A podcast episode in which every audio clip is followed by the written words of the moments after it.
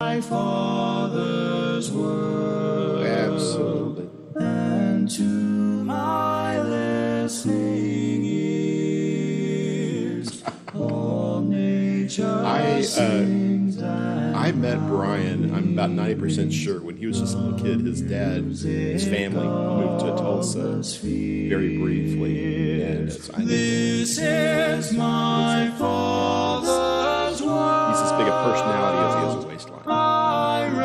rest I don't know how much Brian uh, party pulls on a tree, he's a John's good man. trees of skies and seas. His hand the wonders wrought.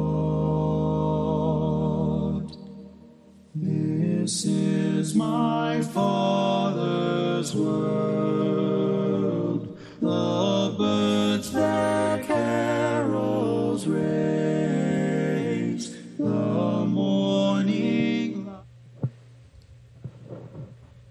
And we are live. Thank you for tuning in today. This is 20 pages a week. We are reading our way all the way through the Bible this year. We are in lesson three of quarter number three. If you don't have the material, you can go to spiritbuilding.com and get your downloadable or hard copy there. Uh, Matthew Allen does great work for us there. We're excited about the new partnership there. Stephen McCrary from Oxford, Alabama. Oxford, Did I get that Alabama. right? Yes, sir. He is joining us today. He is uh, partners in crime with Brian Bayless, who was here last week.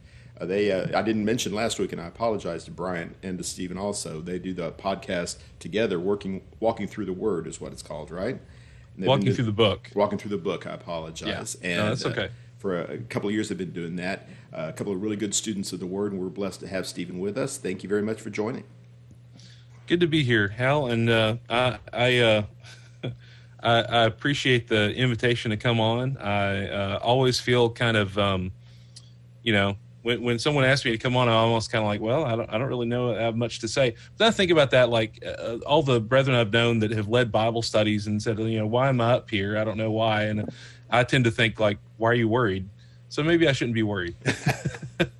Well, you know, you need to work on putting your host at ease a little bit better than that. But oh uh, no, I'm sorry. But the blessing is of three lessons in Isaiah that we're going through. We have this week chapters 40 through 66.